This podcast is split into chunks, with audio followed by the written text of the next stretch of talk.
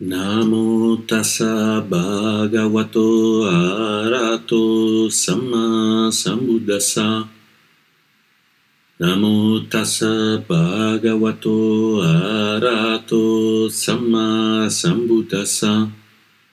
Namo tassa bhagavato arahato sama sambuddhasa. Buddham dhammam sangam namassami.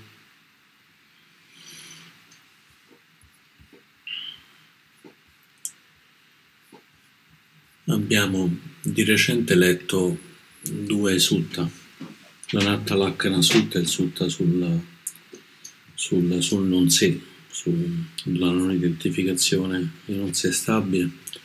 Poi abbiamo letto la Niccia Sutta e oggi volevo leggere sempre un altro Sutta dal Samyutta Nikaya, dai discorsi collegati. E in questo caso diciamo, fa parte del gruppo di questo non è vostro, si proprio così, e sono il gruppo diciamo numero 22 de, del Samyutta Nikaya e fa sempre parte della sezione degli aggregati. Quindi fa sempre parte dei cinque aggregati di, di, di forma di forma sensazione percezione quelle che possiamo chiamare o formazioni mentali o formazioni volitive e da ultimo le coscienze sensoriali quindi rupa che è la forma, vedana che è la sensazione, sagna che è la percezione, il riconoscimento, sankara che sono tutti quanti questi blocchi di pensieri, emozioni, ricordi. E da ultimo vignana che sono le, le coscienze sensoriali. Questo discorso è piuttosto, piuttosto breve e si chiama appunto Non è vostro Andiamolo a leggere, il 22, Samyutta Nikaya 22.33. Assavatti, monaci, qualunque cosa non sia vostra, abbandonatela.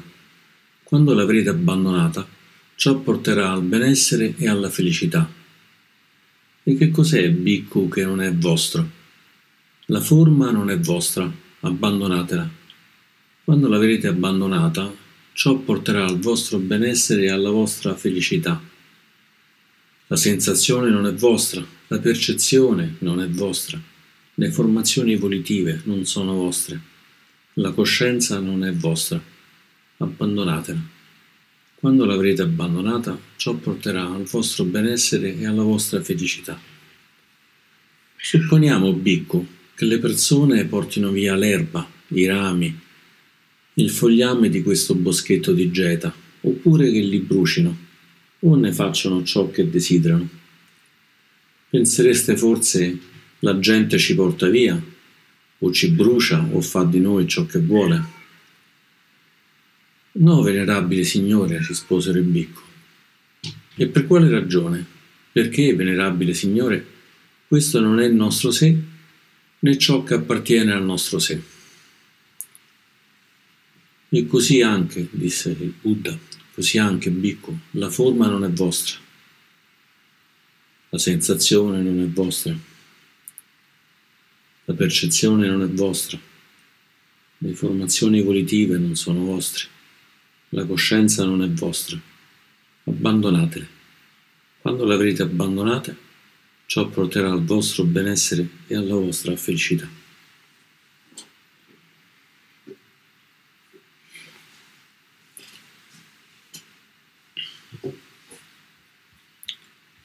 Come vedete sutta molto molto breve, spesso questi del Samyutta Nikaya sono, Nikaya sono piuttosto, piuttosto brevi, ma è molto molto denso. C'è un, il sutta immediatamente successivo del canone Pali è sempre lo stesso ma senza l'esempio, che però è un esempio particolarmente felice come tutti gli esempi che fa, che fa il Buddha. E quest'idea che in qualche modo se noi vediamo che qualcuno porta via i rami e le foglie di, un, di, una foresta, non ci andiamo a preoccupare che ci stiano portando, portando via. Anche se ci sentiamo con una forte comunanza, magari con questi alberi, una forte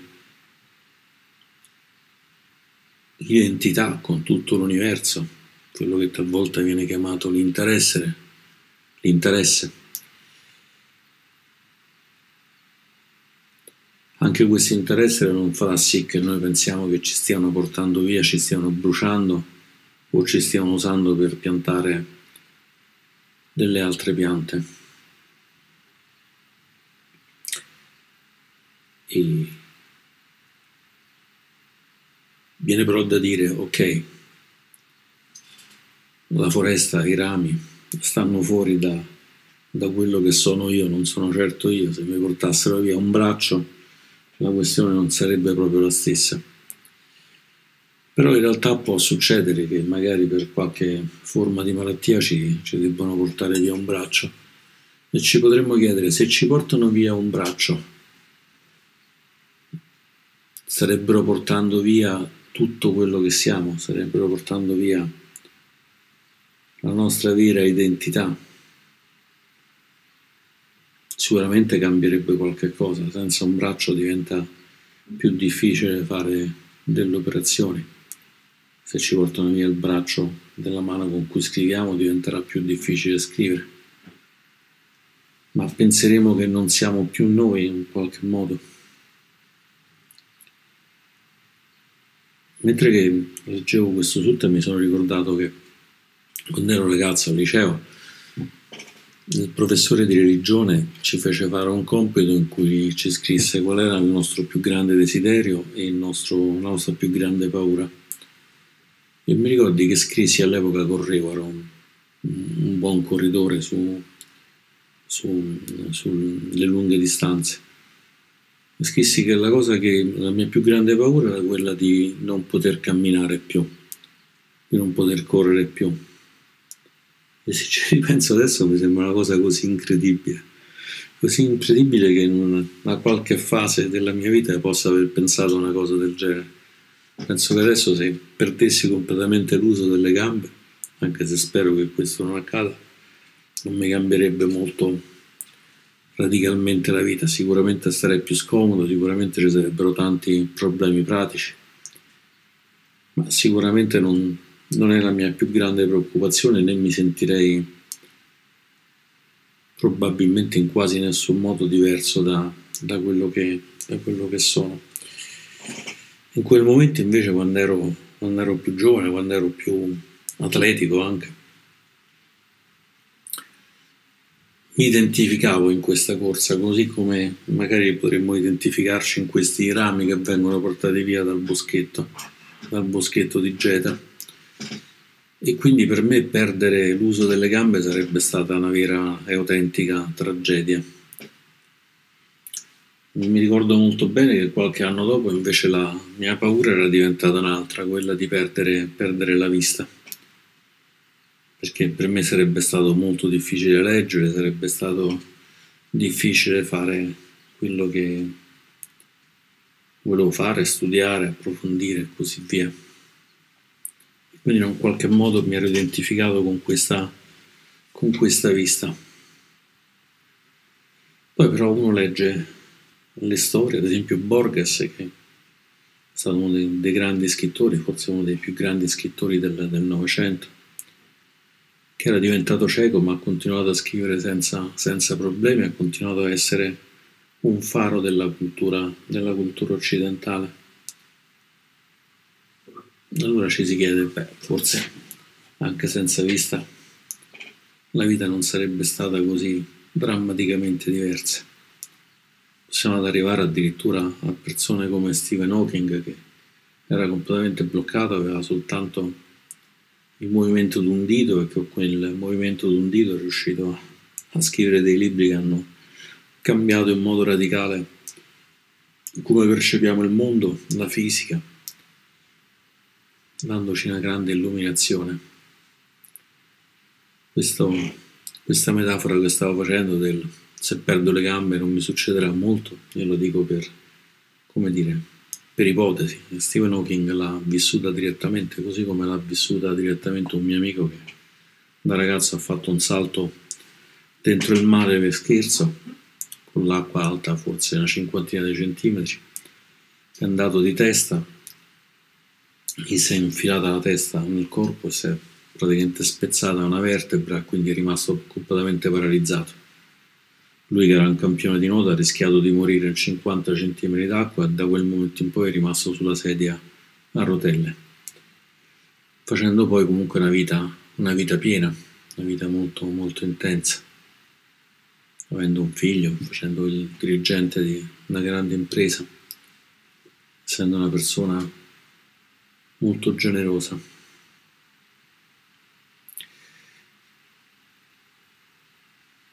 E il corpo, il corpo, la forma, perché insomma qui parliamo di forma che è più, più ampia rispetto al corpo, è sicuramente un grande attrattore delle nostre, delle nostre identificazioni, per cui tendiamo molto a riconoscerci nel corpo. Poi magari passando gli anni ci si riconosce sempre un po' meno perché si vede che questo corpo ormai se ne va un po' per affari suoi. Un giorno una cosa funziona, il giorno dopo non funziona più, come quando abbiamo una macchina un po' vecchia. Oggi cammina, il giorno dopo il motore scoppietta, il giorno dopo si ferma del tutto e bisogna chiamare il meccanico.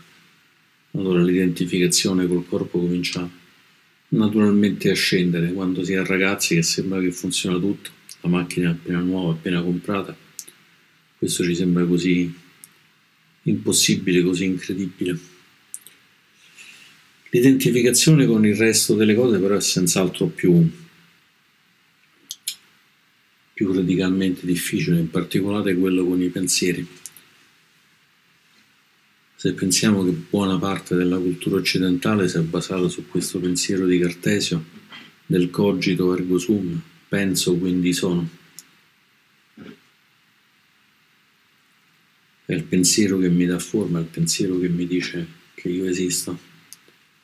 E a un certo punto questo è stato molto, molto criticato, questo cogito ergo sum, ma forse il Buddha sarebbe stato d'accordo con cogito ergo sum,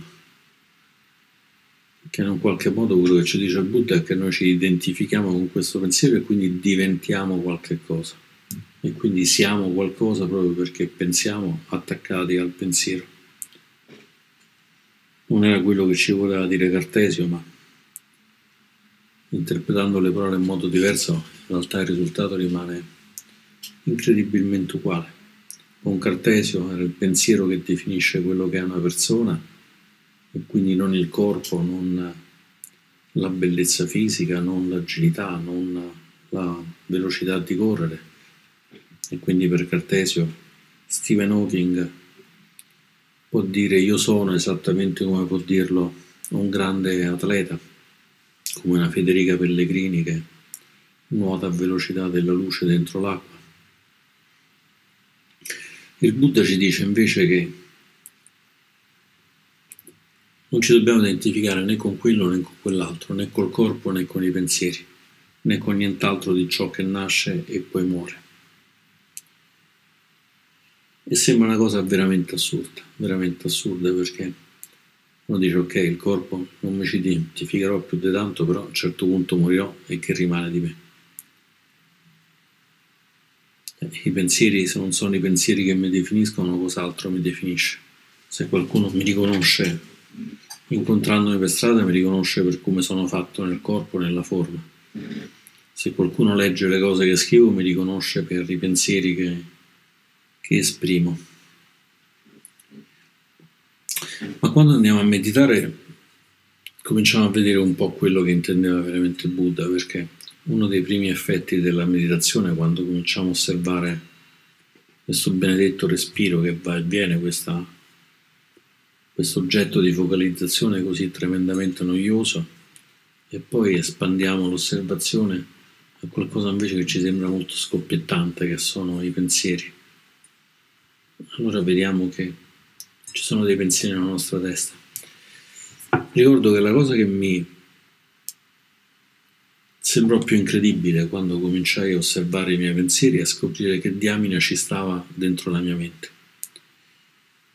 Diamine ci stava dentro la mia mente e ho scoperto che ero pieno di pensieri che non era roba mia, assolutamente era del, come dire, del pattume che stava lì, che girava che stava lì, che girava nel, nella mente. se leggevo un fumetto di Topolino mi trovavo con Paperino e Paperone e Topolino nella mente per, per, per giorni e giorni, era la cosa più appiccicosa che mi rimaneva nella mente. Non ho capito perché, ma erano veramente molto ingombranti questi, questi fumetti della, della Walt Disney. Passavano cose che avevo sentito in televisione, che avevo letto, che qualcuno aveva detta, pensieri che in qualche modo mi ci riconoscevo, altri assolutamente che non mi ci riconoscevo. Mentre stavo meditando poco fa, a un certo punto mi è passato un pensiero fortissimo che era 36 euro. E ho pensato, complimenti. Da dove escono questi 36 euro? Che cosa sono questi? Di chi sono questi 36 euro? Di chi è questo pensiero dei 36 euro? E allora la domanda è, cogito ergo sum, non mi posso identificare in questo pensiero di 36 euro. Mi posso identificare nell'immagine di Paperino che svolazza nella mia mente. C'è qualcosa in cui mi posso realmente identificare?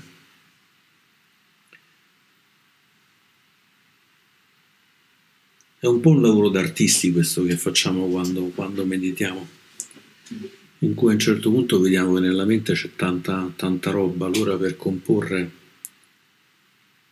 un capolavoro cominciamo un po' a, pulire, a depurare, soltanto che anziché poter prendere le cose direttamente lasciamo la mente un pochino più concentrata su qualcosa in modo tale che si stabilizza un po' da sola. Allora cominciano a cadere le immagini di Topolino, cominciano a cadere le cose della televisione. Magari non tutte, magari continuano a passare i 36 euro o qualche cosa del genere, ma quello che sappiamo è che non ci identifichiamo più. Non ci identifichiamo più. Quando il Buddha dice le formazioni evolutive non sono le vostre, i pensieri non sono i nostri, la voglia di essere qualche cosa non è nostra, non ci dice che non ci sono più formazioni evolutive, cioè pensieri con la forma di pensieri o non ci sono più sensazioni e così via. Perché questi sono processi che con questo corpo e mente che abbiamo sono assolutamente automatici. Non può dirci non sono vostre significa che non ci stanno, perché questa qui sarebbe un'alienazione completa. Il Buddha non ci insegna a essere alienati, ci dice semplicemente fai conto che non è roba tua, fai conto che se provi una sensazione piacevole non è roba tua, non ti ci attaccare. Vai a fare un massaggio molto bello, senti delle sensazioni estremamente piacevoli, non ti ci attaccare. Caschi e ti sbucci in ginocchio, senti un gran dolore, sensazione spiacevole, non ti ci attaccare. E così per tutte quante le altre, le altre cose. Il Buddha quello che dice è abbandonale, abbandonale, ma abbandonare significa semplicemente abbandona l'attaccamento a questi cinque, cinque aggregati di nome e forma di Namarupa. Abbandona l'idea che tutta quanta questa roba sia veramente roba tua. Abbandona l'idea che i personaggi della Walt Disney siano cose tue, abbandona l'idea che magari ti passa nella mente un pensiero relativo so, all'intelligenza artificiale che farà perdere posti di lavoro, magari al fatto che dobbiamo andare a pagare la bolletta o anche un pensiero del tipo devo andare al monastero perché a fine maggio c'è il Vesak. Qualunque sia di questi, questi pensieri, senza esclusione, riconosciamo che non, siamo, che non siamo noi, che non ci danno veramente forma, non ci costruiscono un sé intorno a noi. E per riconoscere questa la cosa più semplice, la cosa più semplice è quello di cominciare a lavorare durante la meditazione sulla mente che osserva. Cioè riconoscere che sì, mentre nella mente svolazza Paperino e Paperina, svolazzano i 36 euro, svolazzano tutti quanti questi altri pensieri, c'è qualcosa che stabilmente osserva tutto quanto questo. E all'inizio non è facile riconoscere che c'è qualcosa che stabilmente osserva, riusciamo a vedere. Prima siamo persi nei pensieri non ci accorgiamo nemmeno di quello che c'è. poi cominciamo a separare un po' i pensieri, ma non riusciamo nemmeno a andare molto oltre. Poi però possiamo fare questo salto, che è un salto per la pratica estremamente importante, che è quello di riconoscere che mentre che passano tutti quanti questi pensieri, tutte quante queste cose, c'è qualcosa che sta lì, stabile, tranquillo, non è legata né al corpo né alla mente. ed è qualcosa che osserva il corpo e la mente senza farsi trascinare dal corpo e dalla mente. E visto che non è legato a questo corpo, a questa mente, probabilmente è anche veramente, veramente stabile. Ed è quello che il Buddha ci dice, che quando avremo abbandonato queste, queste credenze negli aggregati, questo ci porterà al benessere e alla felicità. E qua chiaramente parliamo di un benessere e una felicità non è legata alle sensazioni piacevoli perché quelle le abbiamo abbandonate e non è nemmeno legata a uno stato d'animo, a un nostro raggiungimento intellettuale perché abbiamo abbandonato anche le formazioni volitive, le formazioni mentali. Quindi questo benessere e felicità è la cosa più basilare, più di fondo. Ed è una cosa che è possibile ottenere, possibile raggiungere, possibile toccare, magari a sprazzi, magari soltanto per un istante durante la meditazione. Quindi qua la meditazione diventa essenziale. Essenziale perché senza pulire la mente non riusciremo a percepire questo stato di benessere e felicità che si ottiene abbandonando tutti questi, questi aggregati. Una delle cose che può essere interessante è che poi riusciremo addirittura ad arrabbiarci dovremmo addirittura riuscire a, ad avere una mente che in quel momento lì non sta proprio al massimo della forma, magari è triste e così via, e contemporaneamente sentire però che c'è questo stato e questo strato di mente che osserva e trovare in noi la stabilità serena di questo stato che osserva.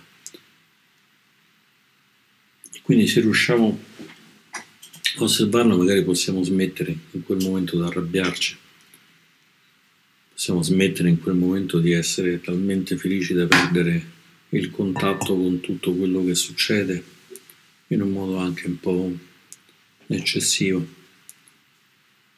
Questo ci darà stabilità e serenità perché poi riusciremo a pian piano a toccare questa mente, questa mente stabile, questa mente che osserva in pressoché qualunque, qualunque momento. Eppure se non riusciremo sempre a fare quello che il Buddha qua ci indica, a riconoscere di, che le nostre sensazioni, percezioni, pensieri e coscienza non, in realtà sono come i rami che vengono portati via, quindi cose di cui non ci deve interessare nulla, però lo, lo faremo sempre per più tempo e quindi visto che il Dhamma è bello all'inizio, è bello a metà, è bello alla fine, staremo già nella metà del Dhamma, in quella metà in cui sappiamo come funzionano i processi, non solo perché ce l'ha detto il Buddha in questo sutta, ma perché l'abbiamo sperimentato direttamente, e pian piano poniamo i semi, le basi per, per dimorare sempre di più, sempre di più in questa tranquilla serenità che possiamo provare guardando le cose che scendono lungo il fiume o guardando le foglie che si muovono mosse da, dal vento. C'è un'immagine bella che Antonino Raffone usa spesso nei suoi discorsi che fa vedere un'immagine di un vulcano e uno si immagina di stare lì davanti al vulcano e fa paura solo, solo all'idea di stare con i piedi vicini alla lava che con quelle temperature che fa, anche se sta a 3 o 4 metri già ci brucia e ci danneggia. E poi fa vedere un'altra immagine in cui invece il vulcano viene visto da, da qualche chilometro, magari si vede proprio questo vulcano in mezzo al mare da tanti chilometri, quindi si vede tutto il fuoco e le fiamme, ma con quella serena stabilità che si ha sapendo che sta lontano e che non ci potrà ci potrà danneggiare. E questo questo zoom per cui a un certo punto ci allontaniamo dai fuochi del vulcano, ne stiamo a distanza, è proprio un po' questo primo passaggio per cui possiamo cominciare a vedere i fuochi delle nostre sensazioni, i fuochi delle nostre,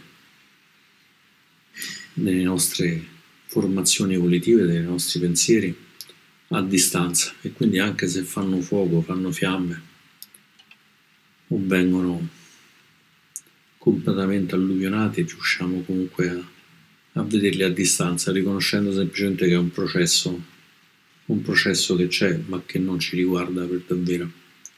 E quindi prendere il tutto più tranquillamente, quello che Ajahn Sumedho dice quando, quando dà questa indicazione di non prendere la vita troppo personalmente. Non prendere la vita troppo personalmente è come stare a 10 km da un vulcano e vederlo eruttare. Può essere a quel punto una sensazione piacevole. Se prendiamo la vita troppo personalmente è come se stessimo coi piedi immersi nella lava e dubito che possa essere una sensazione piacevole per nessuno. Sperando che il fuoco del Dharma ci porti a osservare i nostri fuochi con serenità, con benessere e con felicità. Auguro che tutti noi possiamo sperimentare questo benessere e questa felicità e aiutare poi tutti gli altri esseri a trovare a loro volta la strada verso il benessere e la felicità. Grazie.